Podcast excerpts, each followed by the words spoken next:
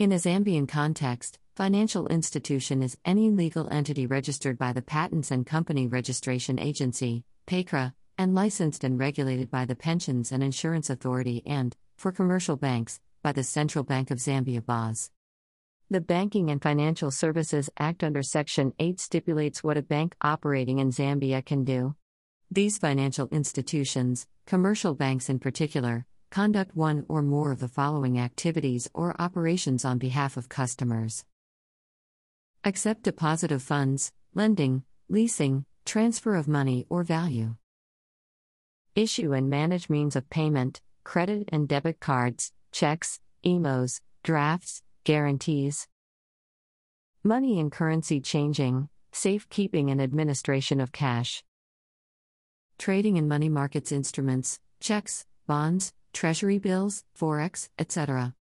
Cognizant of the fact that financial institutions in Zambia are governed and regulated by laws, regulations, and rules which have been put in place by the Zambian government, regulatory and legislative bodies, there is no doubt that the challenges facing the banks are considerable and growing.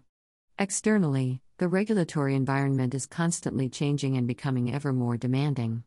Whilst internally, as commercial banks within the country expand into more complex products and new markets, all banks without exception are faced with a wide range of risks that must be managed prudently and diligently.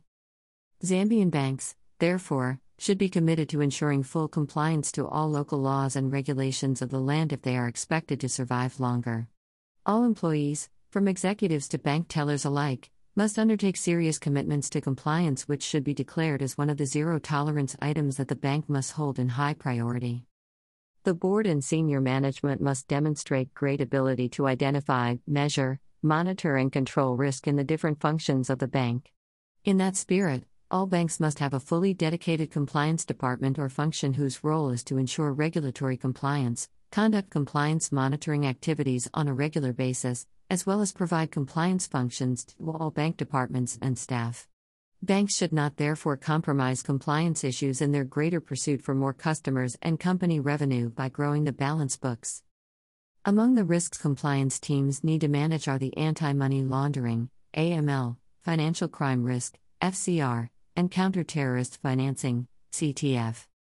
As Zambian nationals may be aware, banks in Zambia face not only banking regulators, but also specialized regulators, among which are the Central Bank of Zambia BOZ, the AML Authority AML Investigations Unit, AMU, currently under the auspices of the Drug Enforcement Commission, DEC.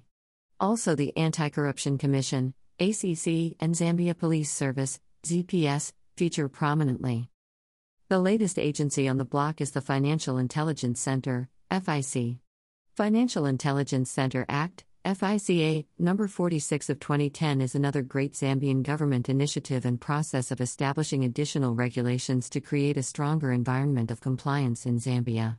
FIC became operational on April 1, 2011 via a statutory instrument, SI, number 22 of 2011. Through FICA, the government of the Republic of Zambia, GRZ, hopes to prevent the misuse of public funds, the abuse of the financial system, and emphasize enhanced transparency and protection of the integrity of the financial system. GRZ is attaching critical importance to placing a strong oversight mechanism and developing a comprehensive and integrated approach to combat ML, TF, and serious FCR. Notable changes under FICA FIC is the sole designated agency for the receipt, requesting, analyzing, and disseminating of suspicious transaction reports, STRs, to relevant law enforcement agencies, LEA, and other regulators. Now, all STRs will have to be submitted to the FIC instead of AMU, DEC, as was the case under the Prohibition and Prevention of Money Laundering Act of 2001. MLA, definition of reporting entities has been expanded to include, among others, banks, financial institutions, real estate agents, lawyers, accountants, and casinos. Report and submit STRs on suspected and attempted ML, FT, and FCR. List of supervisory authorities has been expanded. The lead to which FIC will have to disseminate STRs has been expanded to include ZPS, ACC, Zambia Revenue Authority, ZRA, Department of Immigration, DOI, AMU, and DEC. Reporting obligations STR must be given to FIC if any bank and other reporting entity suspects or has reasonable grounds to suspect that any property was a proceed of crime or related to or linked to crime. Currency transaction reports, Center, above certain proscribed limits will have to be reported. The threshold to be advised in due course, bearing in mind that Zambia is a cash economy. Banks and other reporting entities are required to ensure policies exist in which said entities are expected to comply with record retention of 10 years after termination of a relationship. FIC will soon introduce the prescribed threshold amounts, which will be shared to all stakeholders before the end of the year, 2011. Way forward. For now, banks will continue submitting STRs to AMLU. FIC will advise in writing as to the actual date when banks will be required to commence submitting STRs to the FIC. FIC is finalizing the draft STR form, which they have already shared with various stakeholders for comments.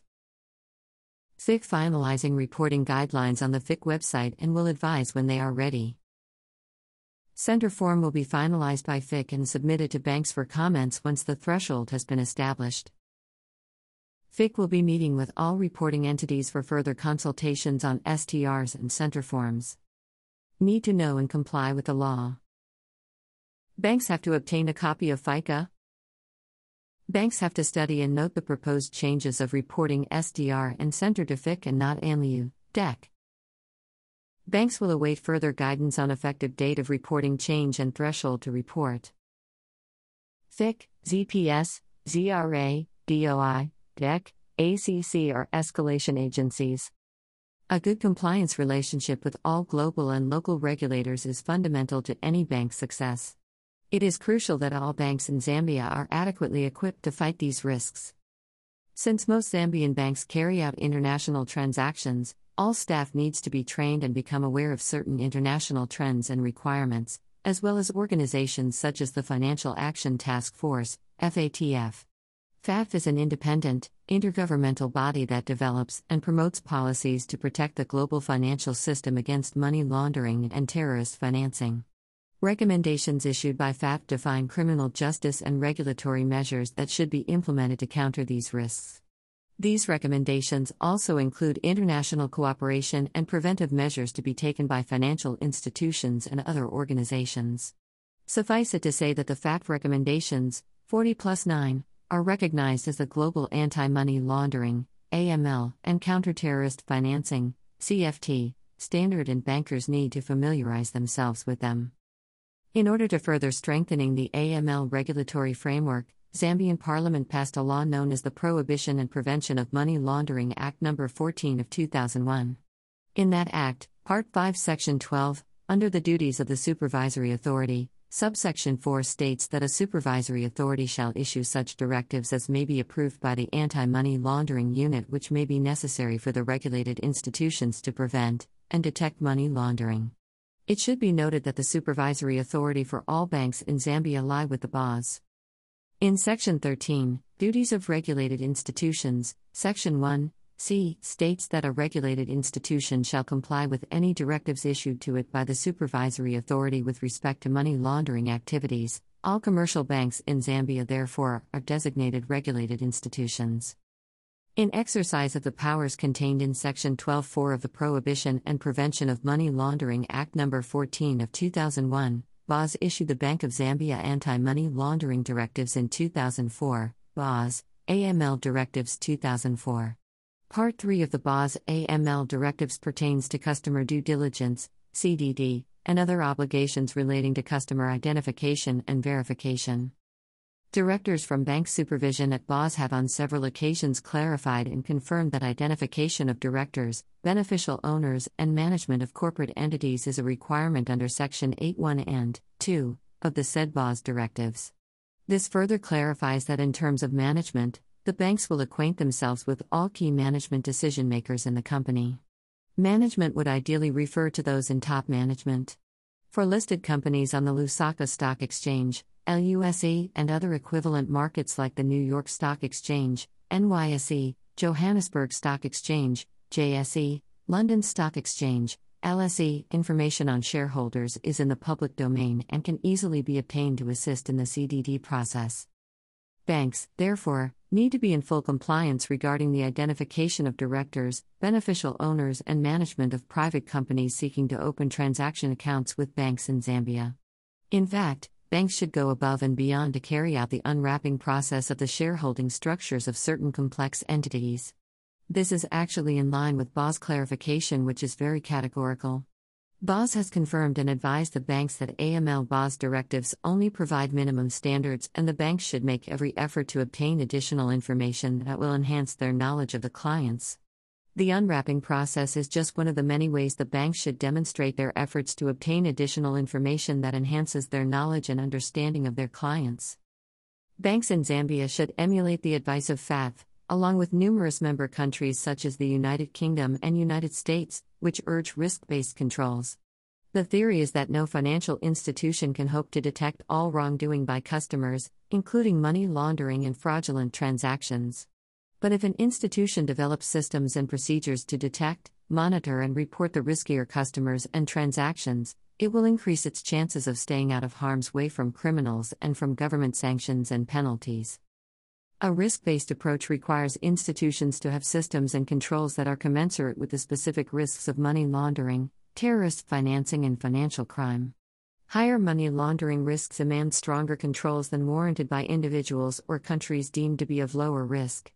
However, all categories of risk, whether low, medium, or high, must be mitigated by the application of controls, such as verification of customer identification, passports, national registration cards, NRCs, Know Your Customer, KYC, policies, and so on.